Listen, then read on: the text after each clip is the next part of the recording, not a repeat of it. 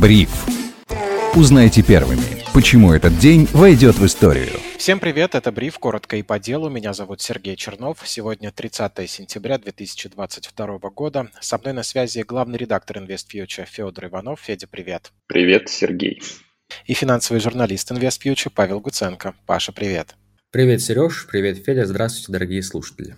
Сентябрь горит, как пели классики. Давайте посмотрим, чем завершается первый месяц осени. На Западном фронте без перемен США ввели новый пакет санкций в отношении России. В него вошли десятки физических и юридических лиц. Думаю, последствия этого мы сможем проанализировать, когда будут подробности, уже в октябре. Не станем портить вам настроение, дорогие слушатели, перед выходными. Хорошая новость пришла от ОПЕК. Организация стран-экспортеров нефти рассматривает возможность сокращения добычи нефти на 500 тысяч или даже миллион баррелей в сутки. Такими методами организация хочет поддержать стабильность нефтяного рынка. А сильно ли это поддержит российский бюджет? Федя, может быть, ты расскажешь? Тут всегда встает вопрос, а по каким ценам мы продаем нефть? Действительно, все страны ОПЕК сейчас заинтересованы в том, чтобы были довольно высокие цены на нефть по очень простой причине. Грядет мировая рецессия, снижение производства, э, ну или замедление, если хотите. И в этих условиях, разумеется, цены на энергоресурсы будут падать, даже несмотря на весь геополитический конфликт, э, на энергокризис, который сейчас постиг Европу да, и весь мир, собственно говоря. Но э, по каким ценам продает Россия? Это очень открытый вопрос, потому что Россия продает с дисконтом. Мы пока не знаем с каким, ну и вряд ли в ближайшее время узнаем. Но в любом случае России действительно нужно держать цены на нефть э, еще больше, чем другим странам ОПЕК на высоком уровне, потому что э, иначе все может прийти к тому, что наши э, нефтегазовые компании будут функционировать в лучшем случае на уровне самоокупаемости. А уровень самоокупаемости это означает никаких денег в бюджет. И, естественно, ну, это не может позитивно сказываться на российском бюджете. То есть нам выгодны высокие цены на нефть, э, высокие цены на газ, которые мы, к сожалению, сейчас продаем с дисконтами, и из-за этого ну, будут страдать и компании, и непосредственно государственный бюджет. Спасибо. Каждый раз, когда кто-то из вас, ребят, говорит про то, что мы катимся к мировой рецессии, я задумываюсь о том, что пора покупать морозильную камеру и делать заготовки на зиму, чтобы переждать какие-то голодные времена. Вот, кстати, э, еще добавлю, э, сейчас же еще многие не учитывают э, крепкий рубль, а это тоже очень негативно влияющий фактор на наш бюджет. Я не знаю, может быть, у тебя был вопрос далее, но тем не менее я тоже выскажусь по этой теме. По факту мы сейчас страдаем от того, что у нас настолько крепкий рубль, потому что э, мы живем за счет нефтегазовых компаний, которые получают выручку в валюте. Эта выручка в валюте становится все меньше и меньше в рублях. И, естественно, с этих денег невозможно там пополнить бюджет, невозможно, э, в общем-то, заплатить вот эти все дополнительные налоги в следующем году, например. И, ну, это на нас очень тоже негативно сказывается. Вот сегодняшнее крепление рубля очень серьезное. Оно прям, ну, не самая приятная новость. Хотя многие почему-то этого до сих пор не понимают. И говорят, типа, вот, InvestFuture, вы не любите, когда рубль падает, вы не любите, когда рубль крепнет, вам ничего не нравится. И будто бы люди как раз-таки не различают, в чем разница между вот умеренной девальвацией и обвалом, либо э, сильным укреплением, которое будет бить по доходам нефтегазовых компаний, бить по доходам бюджета и, в общем-то, ничего хорошего не сулит. Действительно, доллар в моменте падал, кажется, до 54 рублей, евро тоже проседал. Но ты мне тогда на главный вопрос ответь. Я смогу позволить себе морозильную камеру? Зачем мне твой крепкий рубль? Ну, голода в России можно, конечно, не опасаться. А вот если залезть туда и проснуться через 30 лет, когда тебя разморозят, ну, возможно, имеет смысл. Да, еще будем надеяться, что современные морозильные камеры не пропускают радиацию. Паш, а вот эта поддержка цен на нефть может добить экономику еврозоны в контексте уже случившихся газовых проблем Старого Света?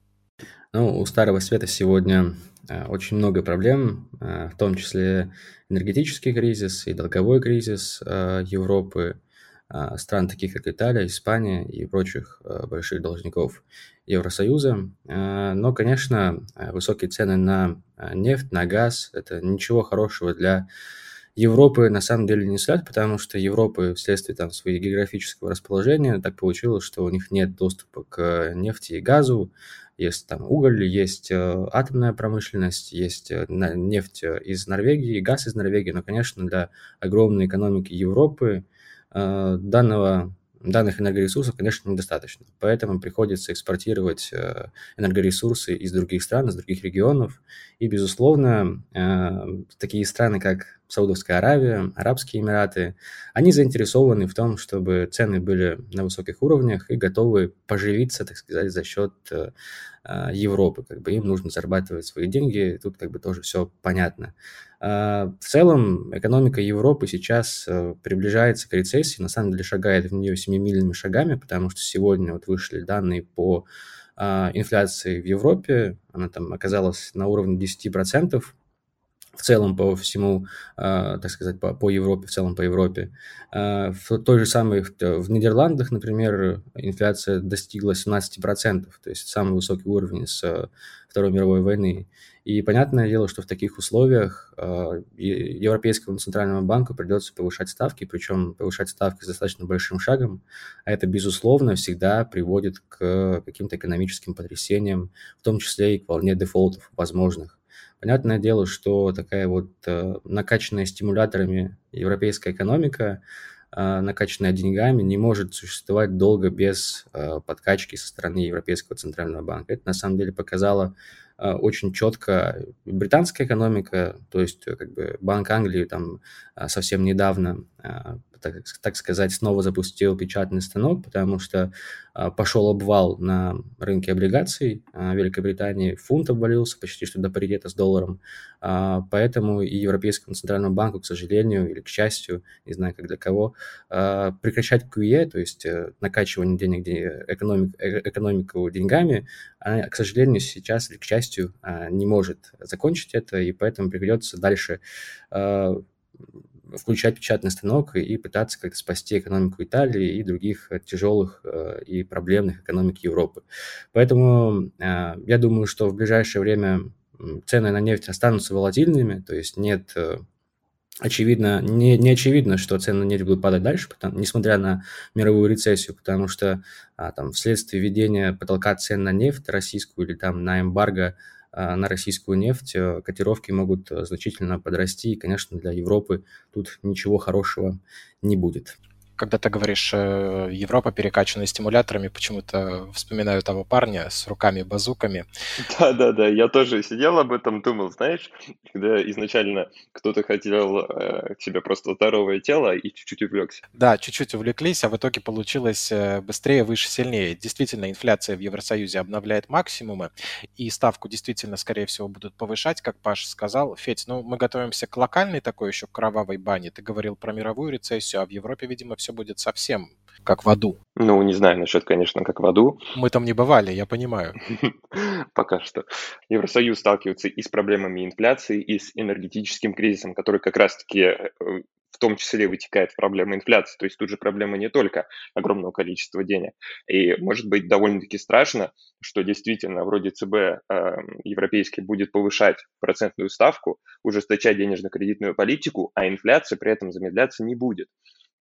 И получится так, что вроде бы и инфляцию не побороли, и южные экономики на грани дефолта, э, долгового кризиса как минимум, хотя можно сказать, что они уже в нем находятся. И, в общем-то, все не радужно. Другой вопрос. Европа – это крупнейший мировой потребитель. Что будет с остальными тогда странами, но тоже огромный вопрос. Если никто покупать не будет, никто деньги платить не будет, то какой вообще смысл говорить только о Европе, когда у нас есть вот весь мир, который прямо пострадает от кризиса в Европе? Тем более из-за санкций, если я и куплю морозильную камеру, то точно не европейскую, я тут Европе совсем не помогу. Паш, а мы можем заработать на вот этом провале Европы, который ожидается в ближайшее время? Ну, например, если купить сейчас э, акции европейских компаний через иностранных брокеров или наличные евро с расчетом на 10-15 лет какого-то такого медленного восстановления рынка? А, ну, я даже не знаю, как тебе ответить на данный вопрос. Отвечай как есть на духу. А, ну, я не уверен в том, что а, после, в будущем вообще в целом а, европейской экономики, на данный момент я не могу сказать, что насколько долгим насколько долго вообще будет рецессия, насколько долгим будет кризис, каким он будет, насколько глубоким окажется падение европейского ВВП. Понятное дело, что рецессия будет. Понятное дело, что будет экономический кризис не только в Европе, но и по всему миру, в России, в Штатах, в Китае, где-то сильнее, где-то мягче. Но сейчас на самом деле нам, обычным обывателям, даже гражданам России, инвесторам, а, лучше на самом деле а, позиции никакие не открывать, вообще в целом на фондовый рынок, а, так сказать, смотреть на него с опаской, да, потому что сейчас непонятно вообще, какие активы будут расти, какой будет экономика дальше, какие сектора будут э, в приоритете, будет ли это энергетический сектор, будет ли это IT, совсем непонятно.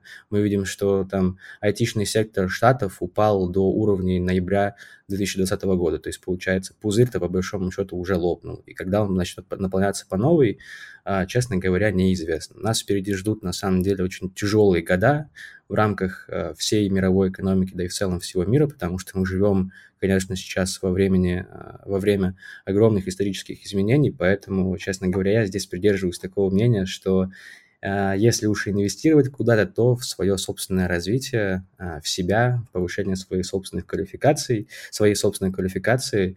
И как бы я уже не раз говорил про мне очень приятную и доб... ну, как бы близкую мне фразу Уоррена Баффета про то, что самые страшные кризисы переживают лучшие профессионалы, поэтому как бы, чтобы пережить нам всем эту вот э, бурю, этот шторм, нам, конечно, нужно Э, каждому человеку нужно стараться развивать самого себя, свои компетенции и свои профессиональные навыки в сегодняшних обстоятельствах. А фондовый рынок, э, крипта, облигации, то есть сегодня, по большому счету, нет безопасных активов. Они все э, несут в себе риски. Э, риски инфраструктурные, риски обычного падения, риски дефолтов. Поэтому мы сейчас должны, на самом деле, запастись кофе, чаем и смотреть за тем, как вообще происходит ситуация. Да, если у вас есть опыт э, спекулятивной торговли, в целом где-то можно поторговать, где-то можно что-то пошортить, но вы должны понимать, что это очень опасно, и вы можете эти деньги потерять. Причем, скорее всего, вы потеряете их с большей долей вероятности, потому что на рынке сейчас орудуют профессиональные спекулянты с опытом торговли там 10-15 лет, и как бы с такими спекулянтами э, соревноваться, конечно, достаточно сложно. В общем, э, я придерживаюсь того, что сейчас нужно каждому обратить внимание на себя, на своих близких и стараться инвестировать в себя. Да уж, как никогда верна фраза «мои года, мое богатство». Хорошо, что ты напомнил про кофе, учитывая то, как на него растут цены, стоит закупиться им прямо сейчас, э, пока это еще не так дорого. Мечта сбывается и не сбывается. Юрий Антонов точно что-то знал. Дивиденды «Газпрома» — это же просто песня. Мы наблюдали за этим остросюжетным экшеном с лета, если я ничего не путаю. Сегодня акционеры газового гиганта одобрили выплату дивидендов в полном размере, хотя многие в это уже не верили. 51 рубль 3 копейки на акцию, див-доходность 21%. Федь, что ты думаешь о будущем «Газпрома» и вообще обо всей этой ситуации с тем, что выплата все-таки случилась? В первую очередь я рад за людей, которые все-таки получат эти выплаты, которые стойко, несмотря на все риски, всю волатильность, сидели, держали акции «Газпрома», они молодцы. Я не молодец. Ну, я тоже. Я накануне объявления мобилизации или даже за два дня до этого решил, что ну его. Я вот тоже, как начал инвестировать, решил, что ну его. И так ни разу акции «Газпрома» я не покупал. И вообще на российский рынок не вступал. Не, ну вступал чуть-чуть, э, тут лукавить не буду, но совсем чуть-чуть. Сейчас, э, разумеется, все радуются дивиденды высокие, 21%.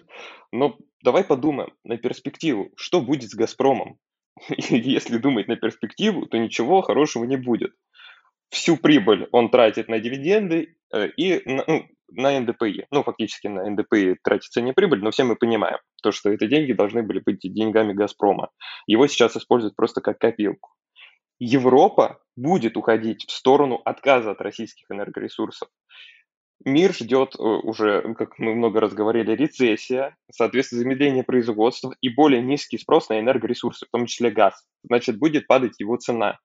Китай, на который так все сейчас рассчитывают, он явно будет требовать дисконта. Ну, и, скорее всего, там дисконтные контракты заключаются.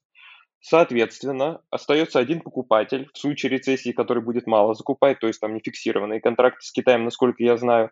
Плюс все это требует больших капиталовложений, а все деньги сейчас раздаются. И в результате в 2023 году Что нас ждет? Я не понимаю. Я не понимаю, что ждет компанию. Мне кажется, честно говоря, сейчас сидеть в этой ценной бумаге себе дороже ну вот я искренне не понимаю, зачем сейчас держать акции «Газпрома», э, вообще зачем сейчас российский нефтегазовый сектор держать.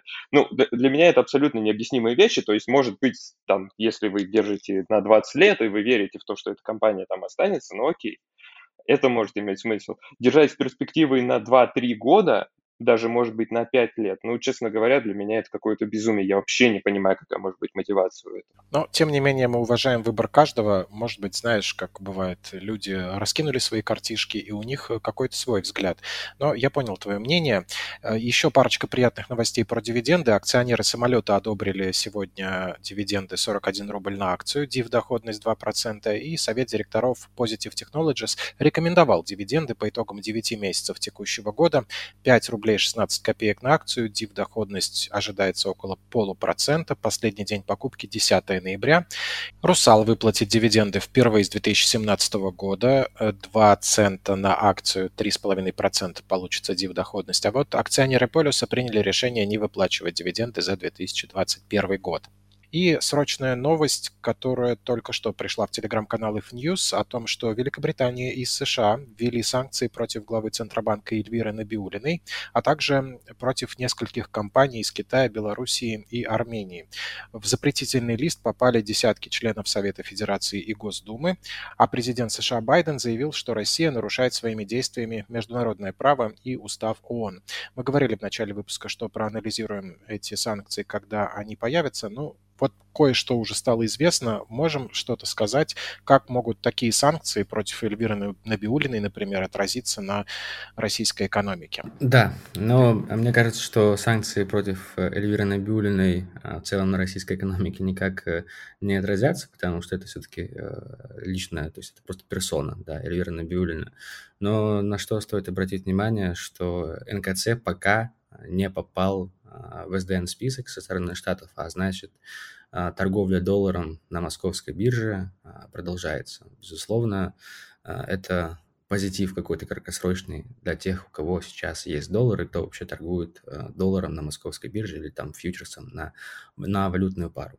Но, как мне кажется, это далеко не последний санкционный список, поэтому ждем новых санкций, ждем новых действий и шагов со стороны других геополитических игроков. Главное, чтобы это не было 100 шагов назад. Сквозь наш нервный смех все-таки прозвучали главные новости дня. Это, кстати, было 30 сентября 2022 года.